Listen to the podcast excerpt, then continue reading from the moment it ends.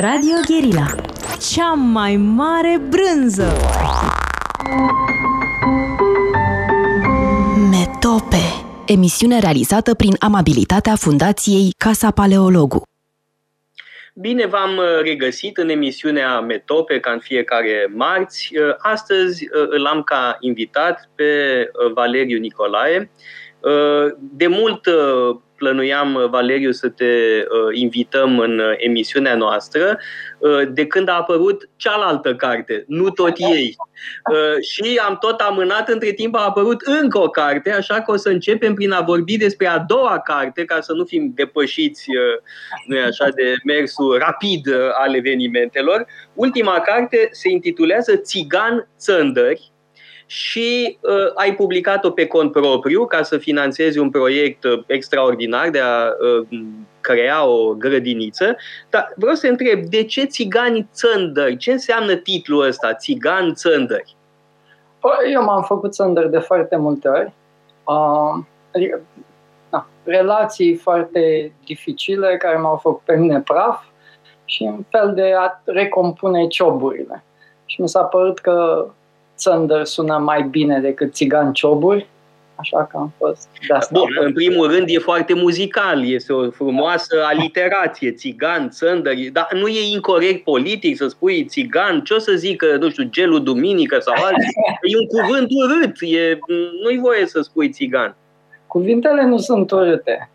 Felul în care le folosim noi poate, pot, adică nu mai mintea noastră poate fi urâtă, cuvintele nu sunt urâte. Adică depinde de intenție. Da, absolut. Iar uh, dacă citiți cartea, e foarte clar de ce folosesc Țigan Țăndăr. E, în povestea aia de dragoste a fost folosit de multe ori. Și n-a fost folosit în niciun fel. Țândările, țândările, nu? Da. Da, asta mi-aduce aminte că uh, eu fiind, mă rog, politicos, așa, uh, spun, foloseam termenul uh, rom. De altfel îl folosesc, evident, în continuare. Și am fost corectat de mai multe ori. Da? Mi se spune, lăsați-mă cu formulele astea. Eu sunt țigancă, ne-a spus-o, uh, mă rog, pot să spun chiar prietenă de-a noastră. Da? da, să ce formule de asta. Deci de mai multe ori mi s-a întâmplat asta și mi-am dat seama că depinde cu cine vorbești, depinde de intenție, depinde dacă există o dorință de a jigni, cum evident că se poate întâmpla, cred că toate lucrurile astea trebuie luate în considerare. Sau o sensibilitate, da. Uh, iar problematica asta e foarte prezentă uh, în carte și am impresia cumva că după 90 cumva a existat un fel de eliberare și a unor uh, resentimente. Da, așa cred. Anii 90 au fost cumpliți. Deci, uh, pentru mine, anii au fost cei mai grei și brusc am devenit din na, un tip normal, am devenit brusc țigan, țigan borât, țigan nenorocit. Și da, aia a fost o perioadă grea, a fost o perioadă grea mai ales când uh, na, eram îndrăgostit și îndrăgostit bine, bine și brusc relația n-a mai putut continua nu pentru faptul că noi nu eram foarte bine, ci n-a mai putut continua încă societatea din jurul nostru nu prea accepta ca o blondă frumoasă și dintr-un neam de cât de cât de aristocrat să umble cu un țigan. Și asta te-a făcut să îndări. Uh, da, și asta și multe alte. Da, spunem, are legătură asta cu faptul că ai plecat uh, în străinătăți? Da, sigur. Deci de fiecare dată, mie mi se pare că fiecare călătorie, în fiecare călătorie câștigi ceva și pierzi ceva și o parte din tine rămâne acolo în locurile alea pe care le-ai iubit pentru o perioadă. Și Te rog, detaliază puțin, că e vorba de Germania, e vorba de Italia, e vorba de Statele Unite, de Canada. Cel mai mult m-a uh, mirat, m-a surprins uh, uh, faptul că ai fost în țări exotice, în Laos, în Thailanda. Da? Asta e extraordinar, mă uit cu, mă rog, cu fascinație. Uh, în ce sens se aplică ce spunea Adineauri la aceste situații specifice? Păi, da, în fie, fiecare din țările astea au fost o experiență pentru mine. Eu, de exemplu, în Statele Unite am fost destul de timid la început. Lucram pentru o companie puternică și cumva am vrut să mă justific. Bă, sta să vedeți un pic că sunt țigani și păi nu înțelegeau ce voiam să le zic. și îmi zicea unul, da, păi și eu sunt iranian. Nu, nu, stai mă, deci eu sunt țigan, nu înțelegi tu. Și până la urmă am aflat cu stupoare că de fapt era bine să fiu țigan în Statele Unite, că brusc eram boem, uh, romantic, uh, eu făceam programare, deci făceam niște algoritmi matematice acolo, deci nu se potrivea deloc cu, cu mine, dar a mers, deci a, a păi, funcționat. Intrai și în schemele de diversitate. Da, da exact. Da. Și eram cumva exotic brusc, da, exotic bun, deci nu exotic, uh, băi, stați, hai să ne verificăm. Adevărul e că și pentru mine Statele Unite au fost o experiență foarte diferită de Franța, pentru că mm, în uh, Statele Unite nu contează că ești diferit de ceilalți. Adică nu, nu miră pe nimeni, da? e de la sine înțeles că toată lumea e altfel, nu te simți diferit așa cum te simți în Germania, Franța, ă, alte țări europene. Bine, nu eram mexican sau negru, că dacă aș fi fost mexican sau negru, nu ar fi fost la fel de simplu. Deci, nu, și Statele Unite au probleme cu rasismul, dar ă, na, asta cu țiganii nu era o problemă atunci. Uh, în Germania, prima mea ieșire în Germania a fost foarte traumatică uh, și super haioasă, că nu pricepeam cum funcționează nimic acolo. Țin minte că în aeroport n-am știut nici măcar să iau un cărucior, că mi-a fost frică că căruciorul ăla o să mă coste o marcă. Și eu aveam toată averea familiei, 68 de mărci, puși în chiloți. În chiloți. Da, da, mama îmi cususe un buzunar în chiloți ca să nu mă fure nemții. Și partea super haioasă a fost că exact atunci, deci prima zi am aterizat pe aeroport, m-am dus și am cules o lalea, erau lalele puse acolo și a venit un polițai să mă amendeze cu 15 mărci. Mi-a venit rău, deci am zis, aoleu, 15 mărci, dar de poliție, ce naiba să faci? Și am zis, hai că scot din, să-i dau la 15 mărci. Și a zis la omul, nu, nu, stai, las nu mai dă, nu mai dăm amendă, tu să fii sănătos. deci au fost multe întâmplări. Da, să, să revenim. Uh, anii 90, cel puțin începutul anilor 90, uh, destul de traumatici. Asta probabil contribuie nu la plecare. Ca, de altfel, ca pentru foarte multă lume, da? Da. pentru enorm de multă lume, anii 90, la început cel puțin, au fost traumatici, au plecat. Cei mai mulți nu s-au mai întors.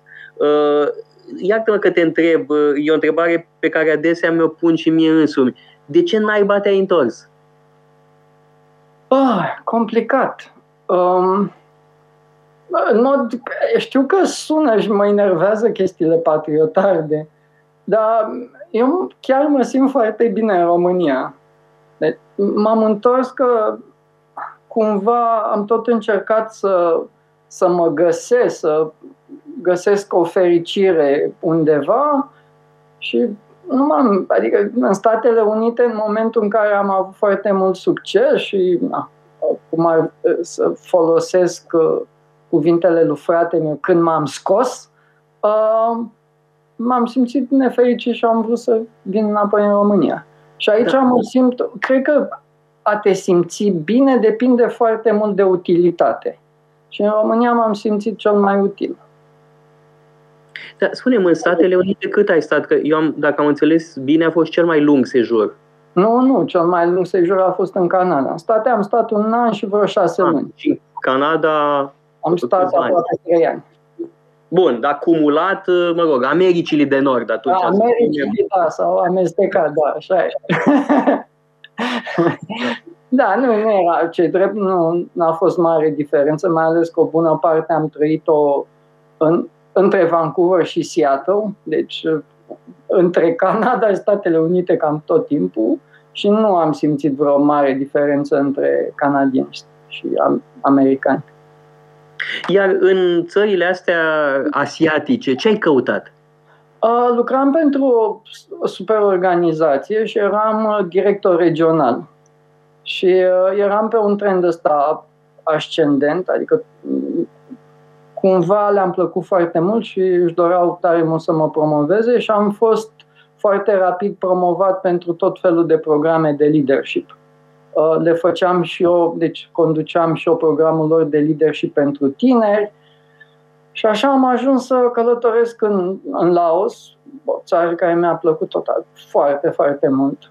Uh, foarte săracă, un exemplu cum comunismul face praf orice.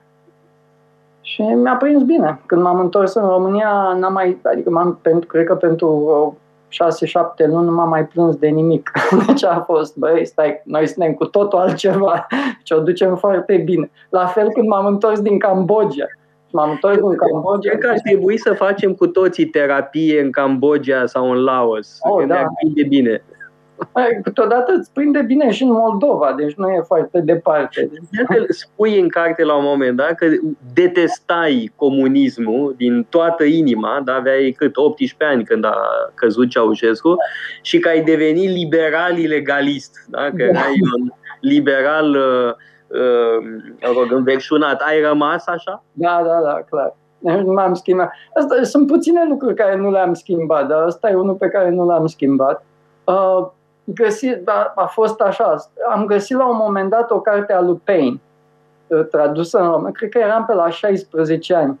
Și am citit cartea aia și mi s-a părut, ia uite mă, ce bine zice omul ăsta, deci cam așa ar trebui să funcționeze. Și am rămas, da, am rămas pe, dar sunt liberal clasic, deci nu sunt nici liberal. Da, da, am înțeles, nu, nu, am înțeles, de-aia da. întrebam, că îmi plăcea, știam că în direcția asta o să mergi, da? Nu liberal în sensul, mă rog, american. Da, nu, nu, nu, nu. nu da, mai, vreau să evoc... de dreapta, nu de stânga. Deci... Uh, vreau să evocăm o altă lectură de-a ta de la, cred, 15 ani, nu, câți ani aveai? Uh, când era? 95, nu, deci aveai, aveai mai mult. Sau când 20. era? A, nu, aia cu, cu Platon? Cu Platon. Da, da, da. Uh, nu, între 14 și 16 ani. Bravo! Așa, spune povestea că este adorabilă. Da, deci aveam un... Uh, mama lucra la sala de operație, iar la sala de operație, mama fiind țigancă, a angajat, a încercat să angajeze câțiva țigani.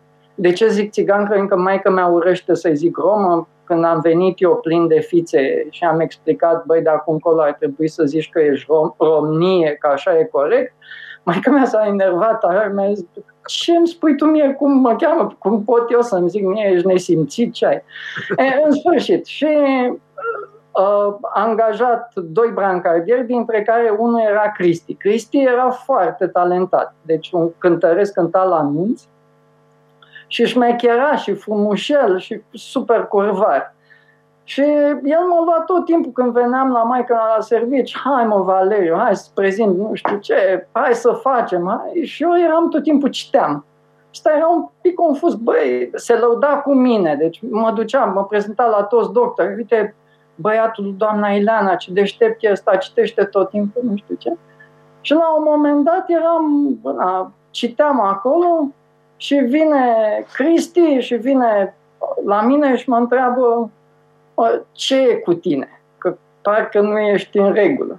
Și eu zic, bă, sunt aporetic. Și ăsta se uită așa la mine, ce ești? Aporetic. Bine, am explicat după aceea cu Plato, cu ăla. Ce e o aporie, da. Da, da.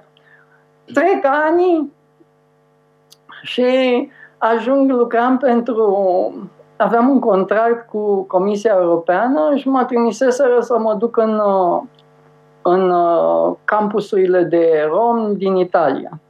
Și am vizitat mai multe, unele super nenorocite, vai de mama lor, și am ajuns lângă unul pe lângă Roma, la vreo, cred că 20-30 de kilometri de Roma, lângă autostradă. Și ajung acolo și dau peste Cristi. Cristi era acolo.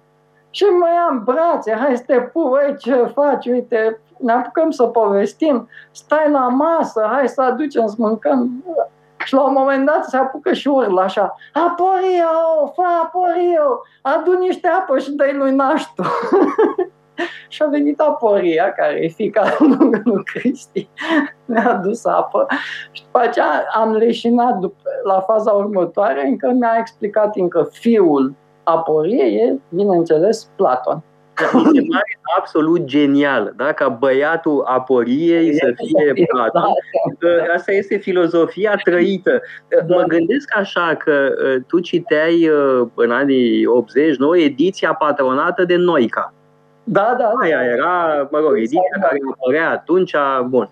Deci cumva e, sunt înrudit cu Aporia și cu Platon cel mic.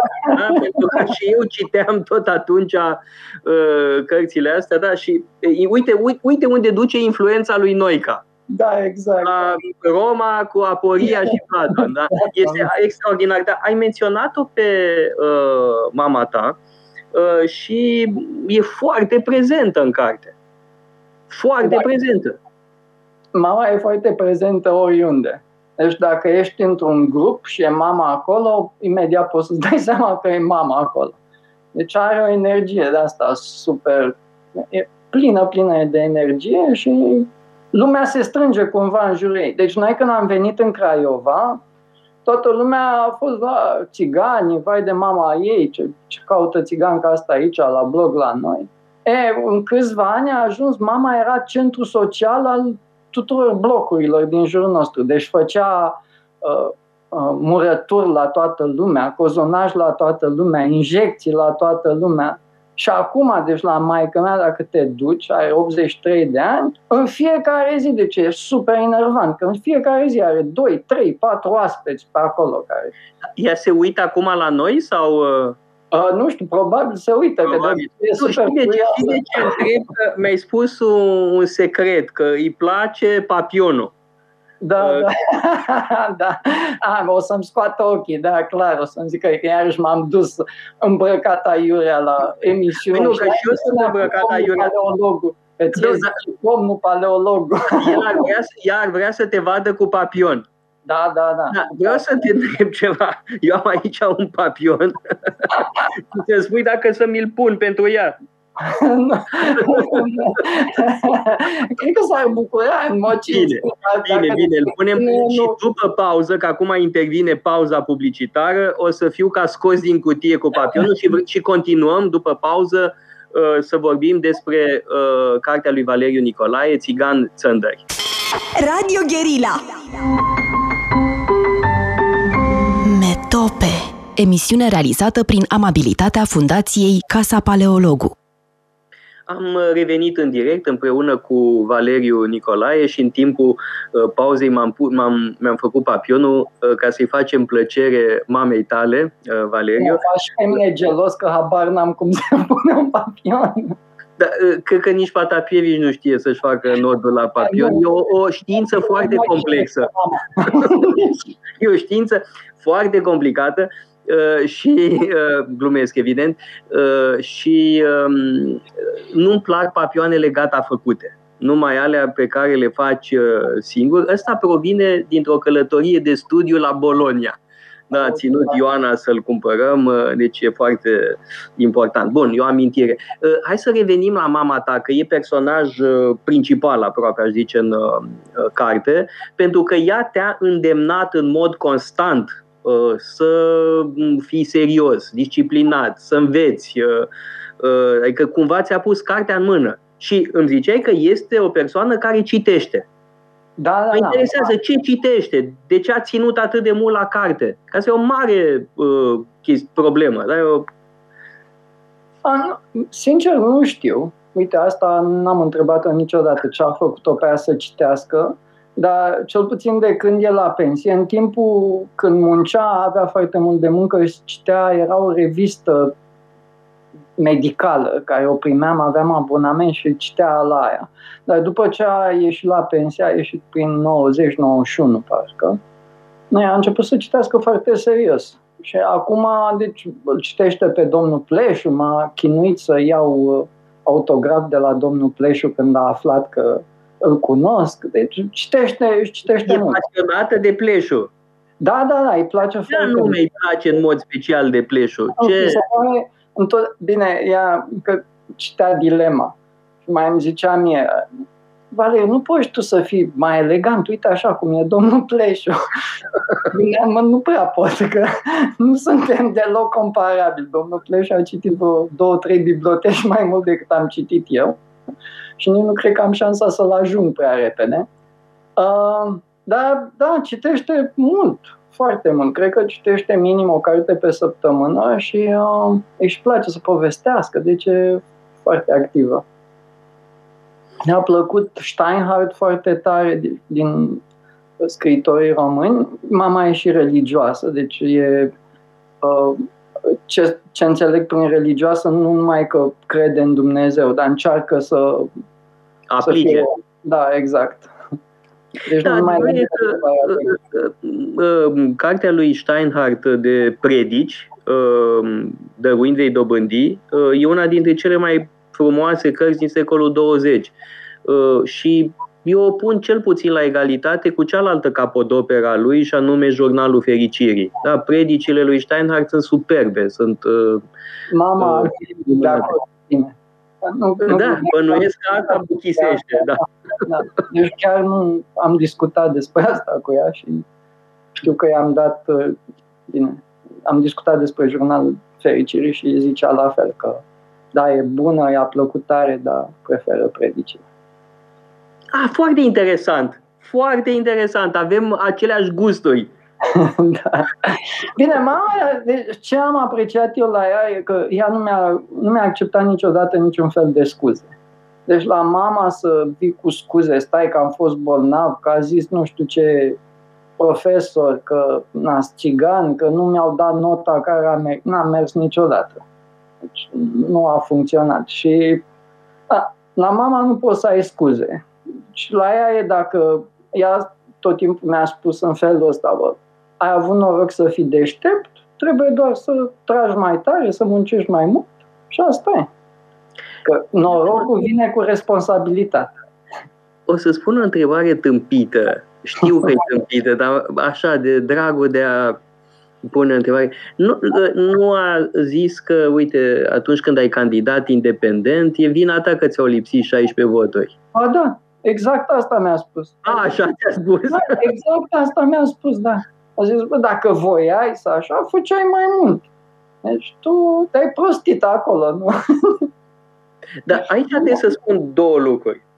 Unu, am candidat și eu independent și știu cum e și trebuie să spun că uh, ai bătut recordul, pentru că uh, recordul înainte era cel stabilit de mine. Uh, în, în 2016 am câștigat concursul de înălțime la pitici. Ei bine, la următoarele alegeri în 2020 mai depășit, ai avut mai multe uh, voturi, poate că data viitoare cineva chiar o să reușească. Exact. Uh, dar, pe de altă parte, trebuie să spun, eu sunt foarte fericit că nu mai fac parte din Parlament. Adică și pentru tine ar fi fost o belea îngrozitoare să fii membru în Parlamentul ăsta și cred că ți s-ar fi făcut greață.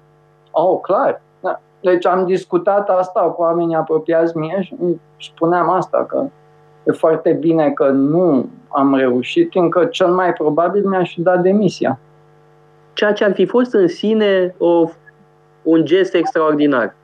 Da, dar nu aș fi dezamăgit oamenii care m-au votat. Adică, na, oamenii m-au votat să fiu acolo, nu cred că aș fi rezistat. Deci mi se pare, deci mi se pare că în acest moment Parlamentul nostru e slinos, ca să folosesc un eufemism. Îți spun ceva, că în legislatura 2012-2016, când am fost a doua oară deputat, eram oripilat de ce vedeam. Mi se părea groaznic, groaznic, eram dezgustat. Și mă gândeam că nu se poate mai rău. Ei bine, s-a putut. E mai rău acum decât uh, în legislatura 2012-2016. E, e o degradare constantă și te întrebi unde se termină. De altfel, cu asta trecem la alt mare subiect, uh, unde trebuie să spun că faci o treabă extraordinară. Ai răbdarea și pe undeva mazochismul să iei la puricat CV-urile parlamentarilor. Da. E și mazochism. E și mazochism da. pentru că este îngrozitor de plicticos să te tot uiți la CV-uri uh, falsificate sau la CV-uri de mă rog, mediocrități în cel mai bun caz, de fapt cel mai, cel mai adesea nulități chiar. Bun, asta, bine, e un pic și pe cum e construit creierul meu. Deci am fost, nu am fost un programator bun, dar am fost un debugger foarte, foarte bun. Deci puteam să văd în programare locurile unde se fac greșeli. Deci eu funcționez foarte bine pe a descoperi greșelile în tot felul de lucruri. Uh-huh. E, și atunci... Ești foarte bun la găsit nod în papură. Exact, da. Sau așa. Asta e cel mai, probabil cel mai bun. Și mă amuză. Deci nu e chiar plicticos. E și amuzant. Deci să mă uit de... De exemplu, azi m-am uitat la CV-ul domnului Câciu și domnul Câciu scrie în CV-ul lui că el e avansat la engleză. După aceea m-am uitat într-un CV al lui de engleză în care evident omul e cel mult mediocru. Uh, deci are CV-ul ăla are îngrozitor de multe greșeli în engleză. După aceea m-am uitat, omul zice, se prezintă ca și cum ar fi un fel de om de știință. Deci am publicat peste 600 de articole pe specialitate. Deci sună, stai puțin, e o somitate, cineva. Și după aceea te uiți și vezi că, de fapt, niciunul din articolele ăla nu e un publicat de cineva serios. Adică el spune că a publicat 600 de articole prin publicațiile pe care le-a făcut pe blogul lui și pe Facebook. Ah. Deci e un nivel de, de impostură, deci nu are nici măcar un singur articol ISI și pe specialitatea lui Specialitatea lui fiind ce? Macroeconomie. Ah. Cel puțin așa zice el, încă am dubii mari că asta ar fi specialitatea lui, că omul a lucrat toată viața lui la Ministerul Agriculturii și nu prea înțeleg cum se Ministerul Agriculturii cu macroeconomie, dar în sfârșit, asta e. Nu avem prejudecăți. Da, da, da, exact, da. Și, deci, la, și au ăștia niște cariere de te doare cap. Deci n-a făcut nimic până la 27 de ani. Deci nimic, e un, na, scrie că, e, că a fost consultant de vânzări. Sunt și eu foarte curios cum era prin 92-93 să fii consultant de vânzări. Ce îl consultai pe ăla, cum vindea blugi din Turcia, ce făceai? La rulmenți? Ce, ce consultant? Și la o firmă de asta de n-a auzit nimeni în viața lui. Deci, a, și din consultant omul ăsta devine direct, deci fără niciun fel de problemă, șef al corpului de control la Agenția Domeniilor Statului. Deci, așa, la 27 de ani, pac, ce vrei tu să te faci? șef al corpului de control. Hai! Trece. Și așa sunt foarte mulți. Deci e un nivel de impostură Incredibil. Da, uite, te rog, vorbește puțin uh, și în emisiunea asta, pentru că ai făcut-o în repetate rânduri, despre acest proiect, integritatea pe bune. Dacă e, uh, acum chiar uh, putem vedea uh, adresa uh, site-ului integritatepebune.ro uh, Vă invit pe toți să vă uitați la acest site. Vorbește-ne despre proiect. Uh, Bun, am început, la un moment dat am zis, stai puțin că nu e de ajuns, că dacă fac eu de unul singur, nu e, nu ajut cu nimic. Și am zis, hai să încercăm să ne strângem mai mulți, cu cât ne strângem mai mulți, cu atât vor afla mai mulți oameni. Și am dezvoltat o întreagă metodologie cum facem cercetarea și ne-am uitat, ne uităm la toți parlamentarii români. Am publicat deja primii 50 și urmează de curând să-i publicăm pe următorii. Rezultatele au fost catastrofale. Deci nu m-am așteptat, la, din nou, la nivelul ăsta de impostură chiar nu m-am așteptat. Și ce facem? Noi facem o analiză foarte complexă, deci ne uităm la, foarte, la toate documentele publice plus la cadastru, deci declarații de avere, declarații de interes, registrul firmelor, uh, CV-urile lor, uh, toate procesele în care oamenii ăștia au apărut și ne uităm și la rudele lor de gradul întâi. Și vedem și declarațiile lor și toate. Și de acolo rezultă o bază de date foarte mare, foarte importantă din punctul meu de vedere și portrete ale politicienilor noștri care, din păcate, sunt uh, îngrozitoare. Marea da, lor proiectul ăsta, de fapt, începe cu cartea cealaltă, cu da, Tot ei, da. Deci am încercat, de fapt, și m-am străduit mult timp. Deci m-am străduit vreo 2 ani să conving partide politice și am încercat la USR și la PNL. Încercat să le vând ideea, să le spun, mai uite, faceți treaba asta, folosiți chestia asta, uite cum se face, vă creezi o bază de date, nu mai folosiți. Eu încă e foarte important să curățăm clasa asta politică nemernică. Bineînțeles, au considerat că nu, nu sunt deloc interesați de așa ceva. La PNL înțeleg foarte bine de ce. La, la PNL-ul, ce, la oamenii ăia de la PNL care sunt cât de cât ok, am încercat, încă nu m-am dus la... Adică cine? Ludovic Orban și da. Uh, da. Alexandru. Da, Violeta Alexandru. Violeta Alexandru. Că, mă rog, nu, nu prea sunt mulți uh, la nivelul da, conducerii Bun, ce drept am încercat la un moment dat și cu Câțu, dar da. Câțu, îmi dau da. seama cum mai e cu tot complicat. Mai da. complicat. Încearcă la ciucă.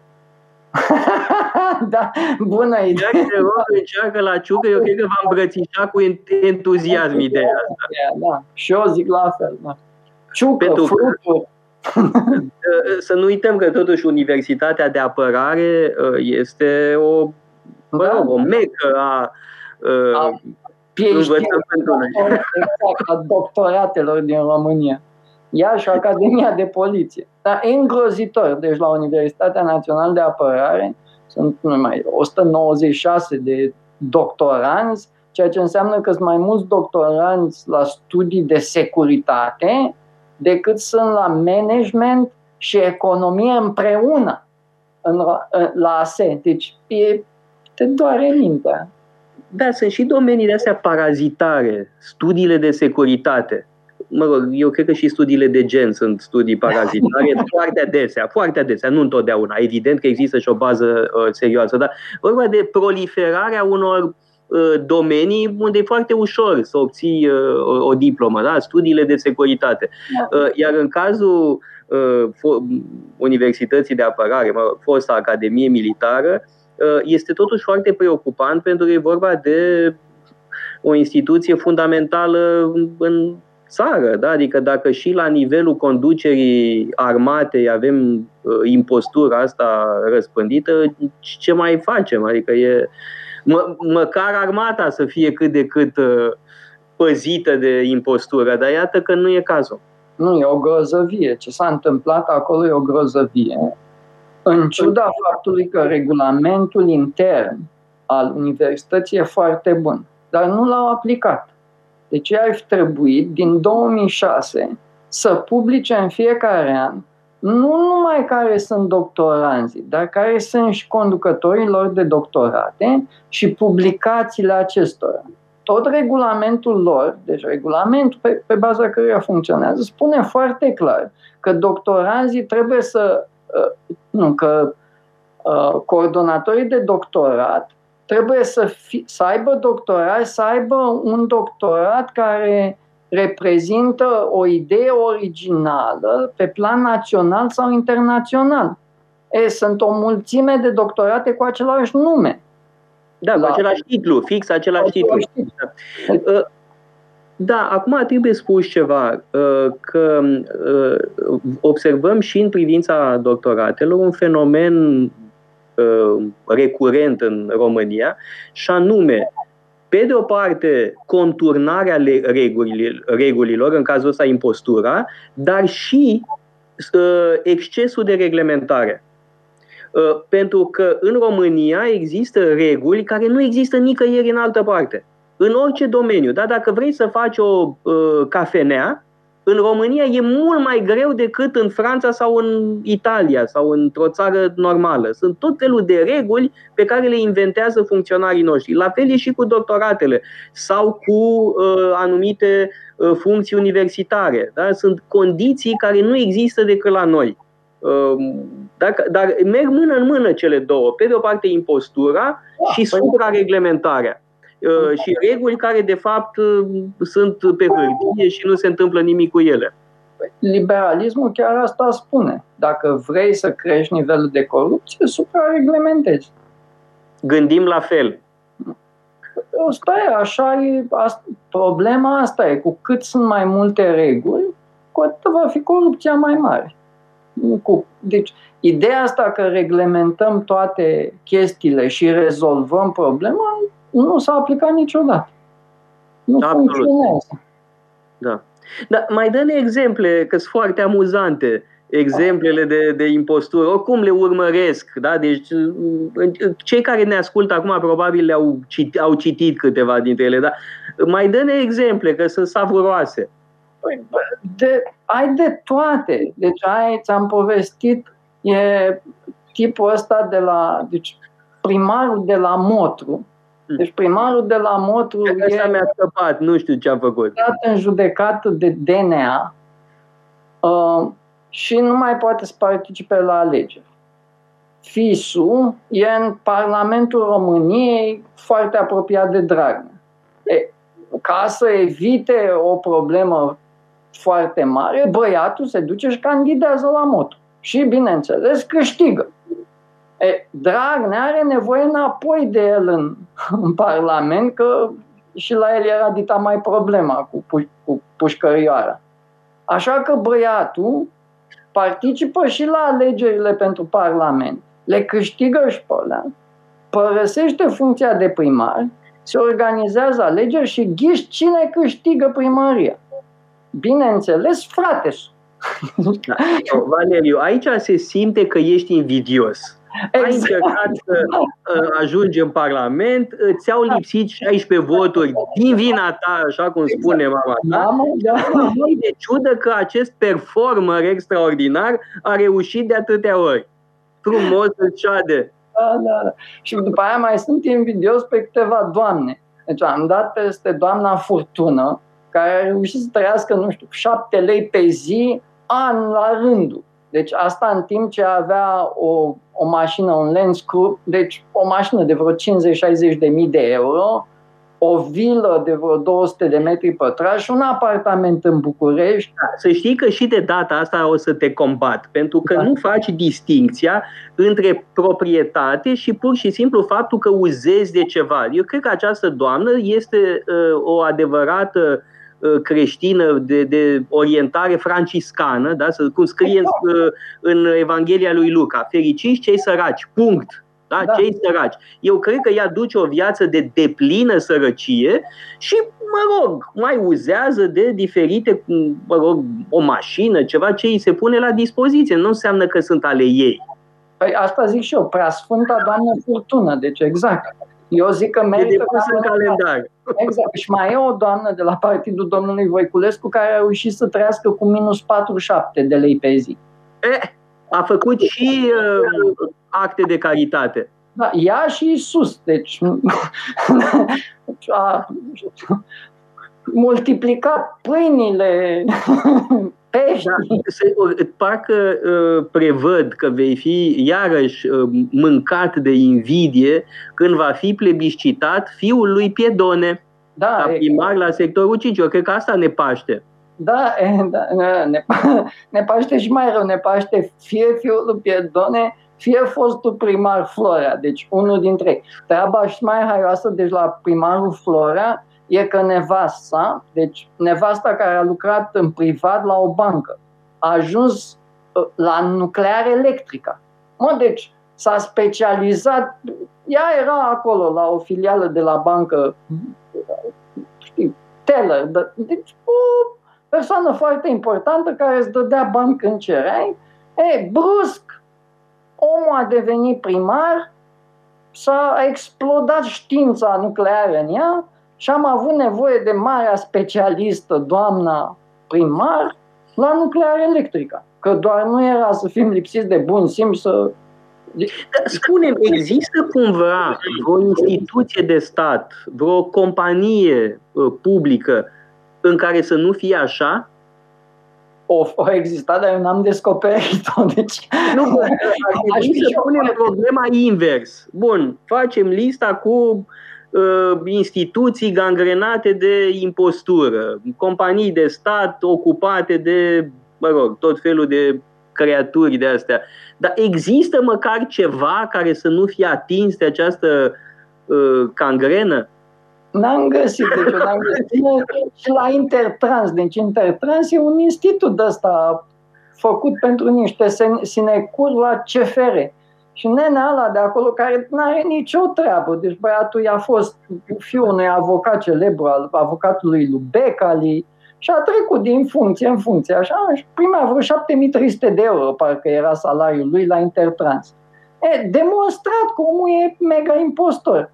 Acum câteva zile, l-au mai, deci după ce scris în libertate, a demonstrat foarte clar, fără replică omul, nu a contestat nimic, deci n-a, n-a avut niciun fel de problemă. E, a mai fost pus pentru încă patru ani acolo. Da, Valeriu, uite, spuneai că citeai în adolescență pe Platon. Da? Și, evident, ai citit despre uh, destinul lui Socrate, da? că da. Uh, un prieten, Cherefon, s-a dus la Delphi și oracolul din Delphi a spus că Socrate e cel mai înțelept om din lume. Și Socrate n-a crezut. Și toată viața lui a căutat pe cineva mai înțelept decât el. Și după o viață întreagă a spus că n-a găsit. Acum, și am impresia că și tu ai fost la Delphi și că oracolul ți-a spus că există în România o instituție onestă. Există în România o instituție integră și tu o vei, căuta, o vei căuta toată viața și între timp voi scrie un raft întreg de rapoarte despre impostura generalizată.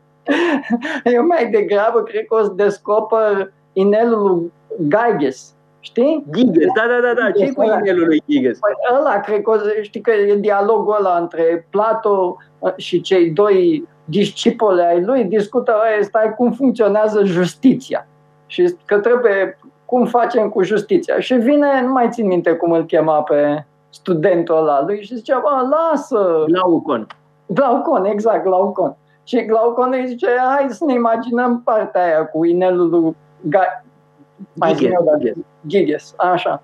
Că dacă pui inelul, că era un țăran care a dat de un inel, a descoperit că inelul ăla îl face invizibil și ce s-a întâmplat? S-a dus, a jefuit uh, visteria, așa s-a culcat cu nevasta regelui, deci a făcut E, câți dintre noi n-am face același lucru?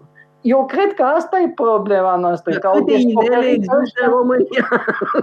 Toată lumea. Deci Sunt prea multe inele. Da, da. Deci nu știu ce dracu s-a întâmplat, dar la noi s-au au reușit ăștia să-l multiplice. Deci avem o, o chestie, o mică fabricuță de, de inele de, de felul ăsta, că e plină lumea de, de... Da. Mă rog, poate că o să găsești cândva. Da, da, poate găsim și noi, da. Eu cred că de-aia vrei să creezi acum o grădiniță ca măcar aia să fie pe bune. Da, Asta cu grădinița trebuie să zic.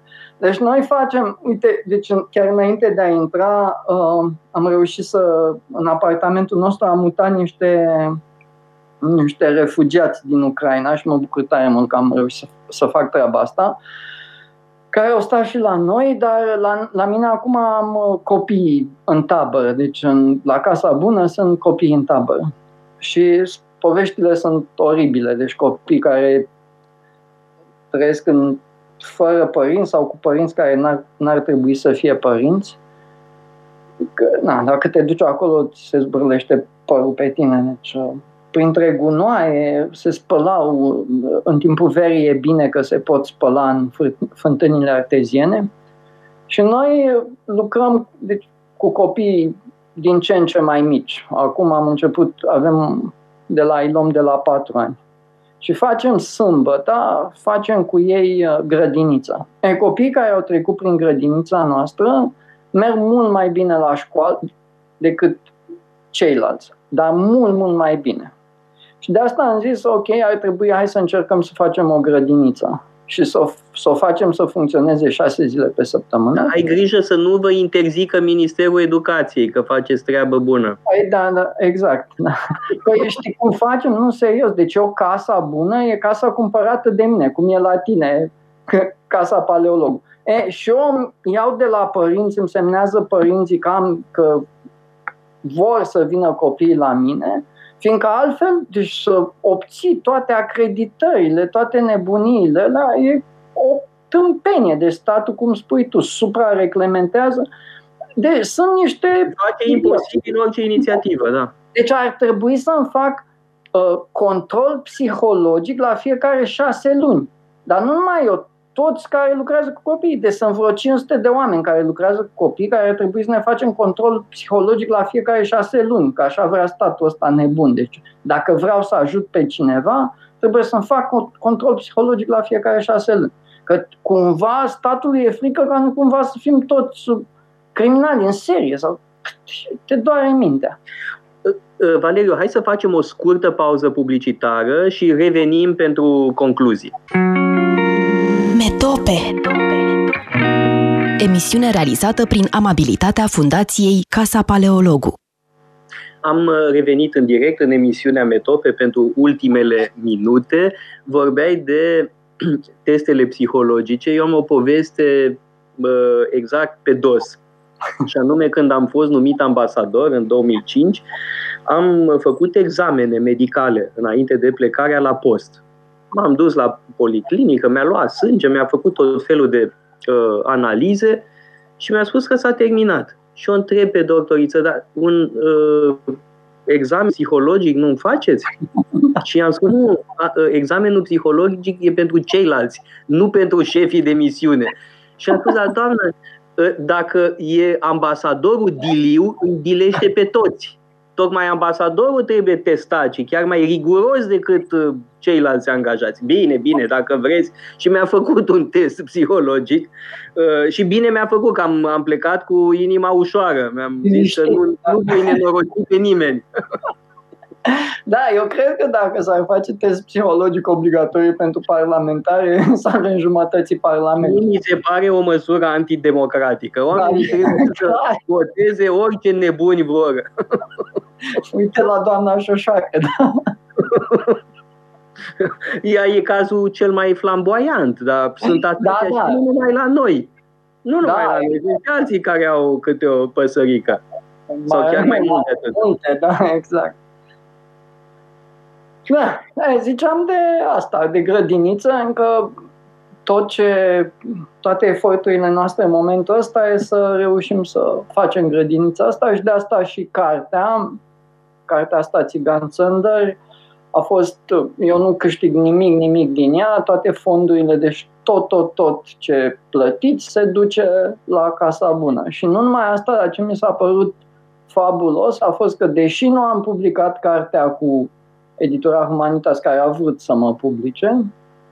Humanitas o vinde la fel fără câștig, Imago o vinde la fel fără câștig și librările cărturești. Noi toți zicem asta că a face bine e molipsitor, uite că de data asta chiar a funcționat, chiar a fost molipsitor. Sper să... Și, uh, uh, spui aici, chiar pe copertă, că avem nevoie să vindem cam 20.000 de cărți pentru a reuși acest proiect și înțeleg că ați vândut cam jumate din ce era necesar. Da, da, adică da. pe 10.000, nu? 9, peste da. 9.000 de exemplare mi se pare extraordinar.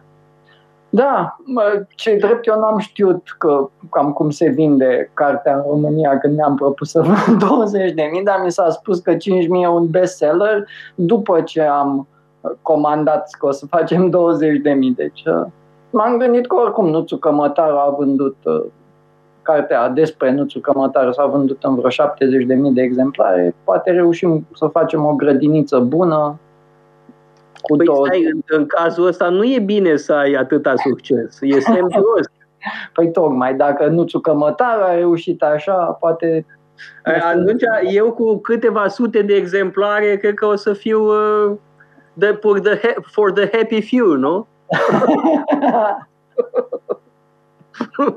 Asta spun pentru că zilele astea, chiar mâine, cred, o să-mi apară propria mea carte, care este povestea casei paleologu.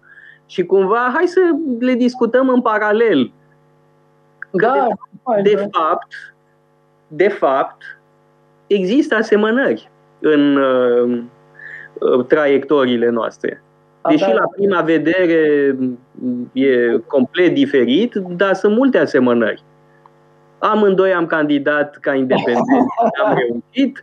Uh, amândoi facem o școală, și eu mă gândesc să fac ceva pentru copii mai mici și tu publici pe cont propriu Uh, mă rog, uh, și eu tot pe cont propriu, am stat amândoi în America, mă rog, eu trei ani, tu patru ani cu tot cu Canada, ne-am întors, uh, s-ar părea că n-am făcut așa rău, deci sunt multe puncte. A, și tu mâncai în copilărie, mă rog, ce mâncai? Spui acolo un amestec de brânză, pâine și ce se mai găsea, așa era și la noi. Mama ne făcea în fiecare zi păpăruță Asta am mâncat toată copilăria, păpăruță, ceva făcut din resturi, din da, mămăligă, ce se mai... Ce era pe acolo, da. da. Bine, Valeriu, îți mulțumesc foarte mult uh, pentru participarea la emisiunea noastră. A fost o mare plăcere. E oh, clar că trebuie să reluăm uh, experiența. Uh, așteptăm uh, noi volume uh, instituției oneste din această țară. Mult succes în cercetările tale. Da, da, da. O să dureze 100 de ani așa de căutare. Da. Merită, da. Mulțumesc de asemenea tuturor că ne-ați urmărit uh, cu atenție și ne vedem săptămâna viitoare, tot așa, la ora 2, la emisiunea Metope. Metope Emisiune realizată prin amabilitatea Fundației Casa Paleologu. Radio Guerilla